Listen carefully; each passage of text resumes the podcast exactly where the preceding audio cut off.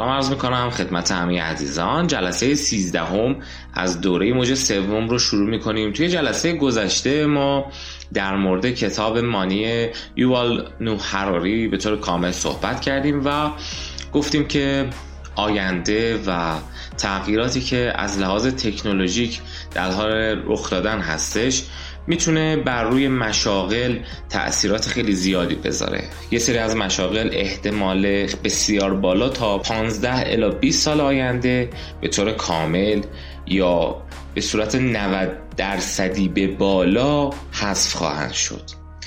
و جایگزینش شاید مشاغل متفاوتی ایجاد بشه و به هر حال تأثیرات بسیار زیادی روی زندگی افراد و در سطح بالاتر روی زندگی سازمان ها حیات سازمان ها می‌تونه داشته باشه. البته در نظر داشته باشید که نگاه یوال حراری بیشتر روی این بود که آینده یه سری از مفاهیم مثل لیبرالیسم مثل سرمایهداری چطور میشه؟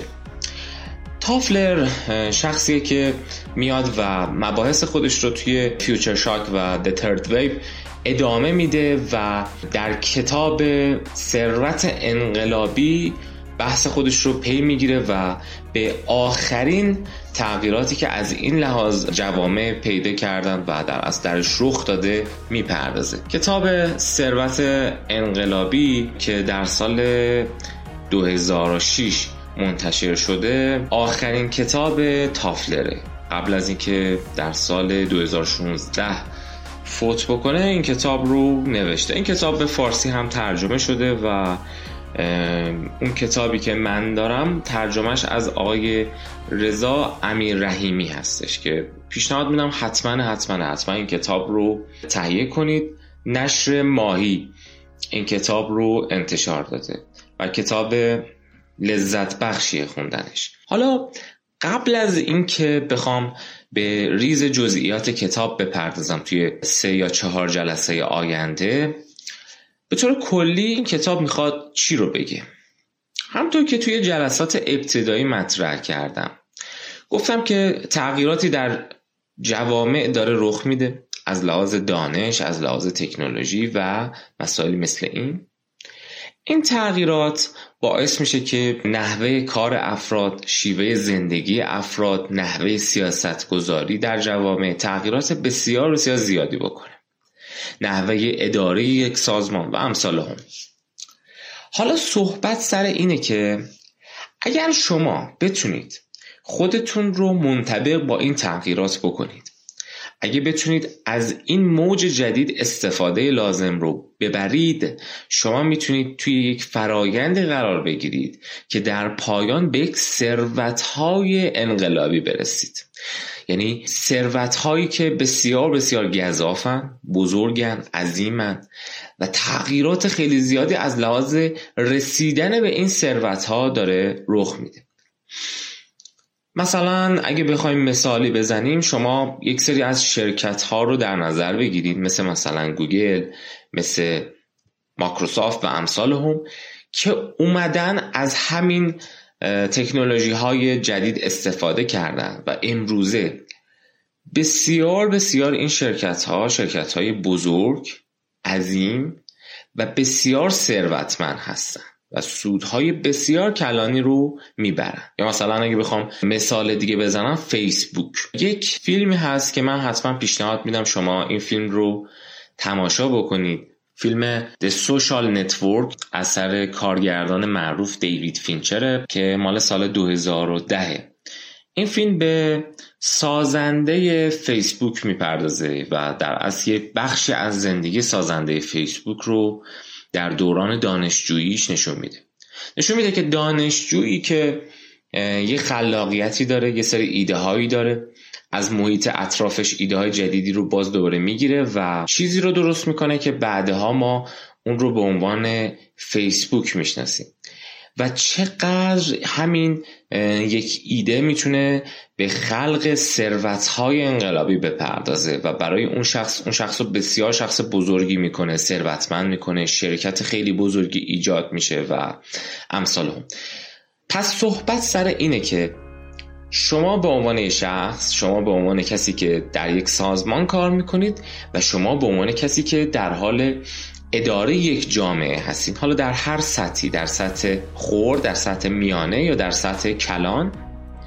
اگه چنانچه که از این تغییرات استفاده بکنید. حواستون به تغییراتی که توی موج دوم داره رخ میده و ما وارد موج سوم شدیم باشه شما می‌تونید کشور خودتون رو سازمان خودتون رو یا شخص خودتون رو به سرعت و به شکل انقلابی وارد مرحله جدیدی بکنید و دارای ثروت‌های انقلابی باشید. تافلر توی این کتاب یعنی کتاب Revolutionary Wealth بحث خودش رو از این موضوع شروع می‌کنه که دیگه ثروت امروزه فقط اون امکانات در اصل ملموس نیست.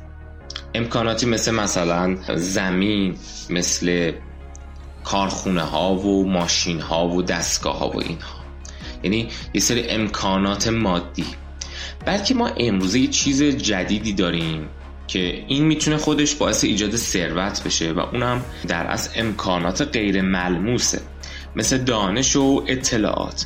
که درسته که یک چیز مادی نیست که قابل لمس باشه.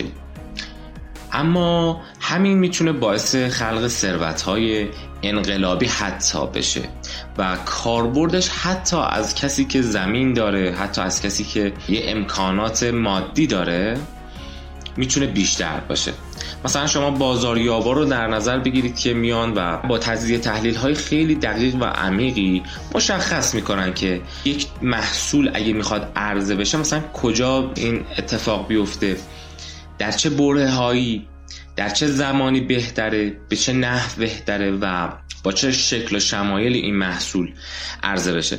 به محض اینکه این اطلاعات رو اینها دریافت کنند بررسی ها رو انجام بدن بر روی نحوه مصرف مصرف کننده ها و یک دانشی رو خلق بکنن با راهنمایی های کوچیکی که به صاحبان شرکت ها و کارخانه ها میدن می‌تونن ثروت های بسیار بسیار زیادی رو خلق بکنن. یعنی اگه خود اون کارخونه یا خود اون شرکت صرفا بر اساس سلیقه خودش یک محصولی رو تولید بکنه عرضه بکنه ممکنه اونقدر فروش نداشته باشه. ولی به محض اینکه شما یک بازاریاب حرفه ای رو استخدام می‌کنی و میاد از اون امکانات غیر ملموس مثل دانش و اطلاعات مثل استفاده از نرم افزارهای آماری مثل طراحی الگوریتم برای شناسایی زائقه های سرمایه دارها برای جذب سرمایه و زائقه مصرف کننده ها برای فروش اون محصولات. می‌پردازند شما می‌بینید که چقدر می‌تونه میزان فروش رو به صورت انقلابی تغییر بده. پس در مجموع ما هم به بحث انقلابی بودن داریم می‌پردازیم که یک رشد انقلابی رخ بده یه تحول انقلابی رخ بده و همه چی دگرگون بشه. در عین حال ما داریم به موضوع ثروت می‌پردازیم که میگیم این ثروت دیگه از جنس لزوما امکانات مادی نیست بلکه می‌تونه امکانات غیر ملموس و منابع غیر ملموس رو هم در بر بگیره که همون دانش و اطلاعاته. حالا بعد در ادامه تافلر این موضوع رو مطرح می‌کنه که اقتصاد دانش پایه باید در از حرف اول رو آروم آروم بزنه برای اینکه ما بتونیم به اون ثروت انقلابی برسیم. اقتصادی که مبناش بررسی و تحقیق و دانش و اون دانش جدید و بروزه نه دانش منسوخ شده یا همون دانسوخ که توی جلسات قبلی هم راجبش صحبت کردیم. حالا این سوال پیش میاد که اولا اینکه ما چجوری می‌تونیم به این ثروت انقلابی برسیم؟ و دقیقا بیشتر صحبت کنیم. این ثروت انقلابی اصلا چی هست و ویژگیاش چیه؟ و اینکه در حال حاضر جوامعی که دارن به این سمت میرن که ثروت انقلابی خلق بکنن چه جوامعی هستن؟ حالا از نگاه تافلر پیشگام جوامعی که دارن به این سمت میرن آمریکاست. ولی در دیگه اون اواخر کتاب این موضوع رو مطرح می‌کنه که یک یه سری کشورهای دیگه هم هستن که دارن به این سمت پیش میرن مثل مثلا ژاپن مثل کره جنوبی مثل چین و کشورهایی هستن که درسته که هنوز به این سمت پیش نرفتن مثل خصوصا کشورهای خاور میانه اما این امکان براشون فراهمه که در صورتی که فهم درستی از شرایط روزگار خودشون داشته باشن و فهم درستی از موج سوم و نحوه خلق ثروت انقلابی داشته باشن می‌تونن پیشگام بشن و اونها هم رشد بسیار زیادی رو داشته باشن و بعد به این موضوع هم می‌پردازیم که این ثروت انقلابی چه تغییر و تحولاتی برای سرمایهداری ایجاد می‌کنه. همینطور این ثروت انقلابی چه تاثیر روی فقر جهانی داره؟ روی نحوه سیاست های ما برای کاهش فقر جهانی می‌تونه داشته باشه. ما به همه این موضوعات قرار تو این کتاب بپردازیم و مطمئن باشید که مطالب مطالب بسیار کاربردی می‌تونه باشه. خب ما حالا بحثمون رو بیشتر میاریم معطوف می‌کنیم به کتاب. تافلر میگه که ردیابی ریشه های ثروت انقلابی ما رو میرسونه به سال 1956 سالی که برای اولین بار توی آمریکا تعداد کارگران خدماتی و یقه سفید در اصطلاح از تعداد کارگران یقه آبی بیشتر میشه و آروم آروم جمعیت میره به سمت کارهای خدماتی و علاوه بر اینکه تعداد کارکنان یقه سفید فزونی پیدا کردن بر یقه آبیا ما مثلا این سری جنبش های مدنی و جنبش های اجتماعی هم می‌بینیم. مثلا میگه که در دهه 1960 با اعتراض به جنگ ویتنام و ظهور جنبش حقوق مدنی و حقوق همجنسگرایان و مساوات برای زنان یعنی همون جنبش های فمینیستی همراه بوده. یعنی می‌خواد بگه تو اون بره آروم آروم تعداد نیروی خدماتی زیاد شدن جنبش های مدنی زیاد شدن و یه سری آزادی ها کم کم ایجاد شد. صحبت اصلی سر اینه. صحبت اصلی سر اینه. می‌خواد بگه که اون مشخصاتی که ما نکات مهمی بوده که میگیم این مشخصات باعث شدن ما از موج دوم وارد موج سوم بشیم کم کم توی این برها داره خودش رو نشون میده که ما در جلسات گذشته کاملتر صحبت کردیم و الان دیگه نمی‌خوایم همون بحثا رو تکرار کنیم. حالا کشورهایی که میان از فناوری های نسل سومی استفاده می‌کنن. فناوری هایی که توی موج سوم برای ما ایجاد شده.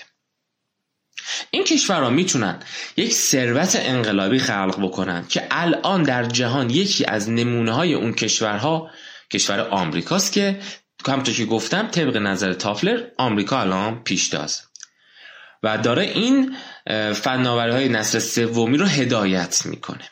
و در کنار آمریکا آروم آروم کشورهایی مثل چین و کره جنوبی و ژاپن و اینها هم داره بیشتر میشه. در کنار این جنبش ها و این تغییرات و در از استفاده بیشتر از فناوری های نسل سومی و تقریبا ایجاد یک اقتصاد دانش پایه ما شاهد یه سری تغییرات هم توی ساختار نقشا هستیم که حالا در گذشته هم توضیح دادم.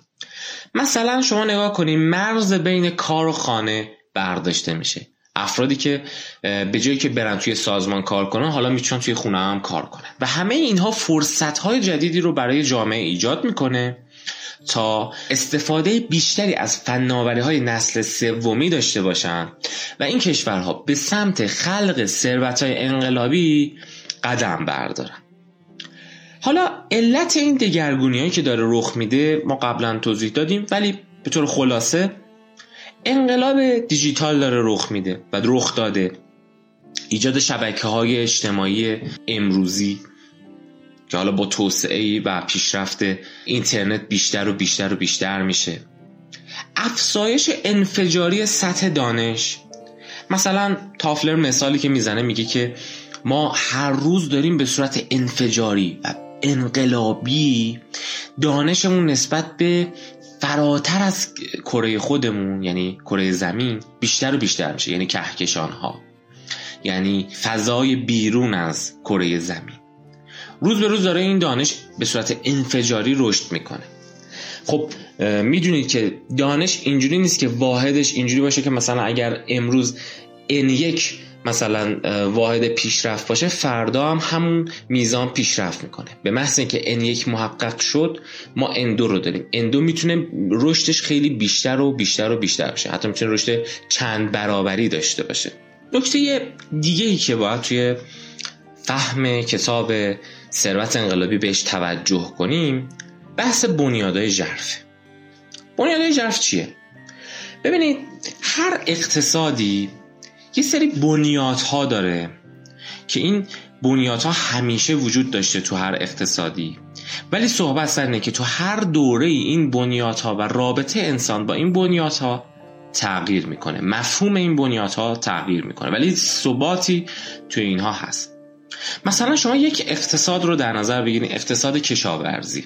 همیشه ما مفهوم و مقوله به نام کار رو داریم. کار. در اقتصاد کشاورزی همیشه ما مفهومی به نام زمان رو داریم. زمان یک بنیاد ژرفه. بنیاد ژرف زمان. همیشه ما فضایی رو داریم. به عنوان یک مکان به عنوان یک فضا. ما همیشه فضا توی بنیاد ژرف توی اقتصاد کشاورزی وجود داشته. همیشه در هر اقتصادی دانش وجود داره. بالاخره یه سطحی از دانش باید وجود داشته باشه تا اون اقتصاد رشد کنه و پایدار باشه حتی. خب حالا این بنیادهای ژرفی که ثابتا رابطه انسان با این بنیادها تغییر پیدا می‌کنه. مثلا شما در نظر بگیرید رابطه انسان با مفهوم زمان تغییر پیدا می‌کنه. رابطه انسان با مفهوم مکان تغییر پیدا می‌کنه. دانشی که در دوره موج اول بود متفاوت با دانشی که در موج دوم بود و دانش در موج دوم متفاوت با دانش موج سومه. همه اینا با هم متفاوتن. بحث اصلی و کلی تافلر اینه. اگه ما می‌خوایم اقتصادمون امروزه به سمتی بره که به تولید و خلق ثروت انقلابی برسه باید به این بنیادهای ژرف توجه کنیم. بنیادهای ژرفی مثل زمان مثل فضا و مثل دانش. اگر به رابطه ما با این بنیادها توجه بشه به تغییراتی که رابطه ما با این بنیادها باید داشته باشه توجه بشه ما اینجا می‌تونیم از فضای جدیدی که برای ما خلق شده یعنی همون موج سوم نهایت استفاده رو بکنیم. ولی اگه بهش توجه نکنیم امکان استفاده برای ما وجود نداره. در از صحبت تافلر در کتاب ثروت انقلابی اینه. میگه همه اون بحثایی که من تو کتاب موج سوم انجام دادم و اومدم تفاوت‌های بین موج دوم و موج سوم رو براتون توضیح دادم رو در نظر بگیرید. حالا بیایم ببینیم چطوری می‌تونیم از این موج سوم استفاده بکنیم تا به خلق ثروت های انقلابی بپردازیم. تا بتونیم توسعه بسیار زیادی پیدا کنیم. تا بتونیم رشد اقتصادی خیلی زیادی رو به صورت انقلابی و جهشی داشته باشیم. نه به صورت آرام و خیلی طولانی بلکه به صورت جهشی و انقلابی حتی. امیدوارم موفق باشید. خدا نگهدار.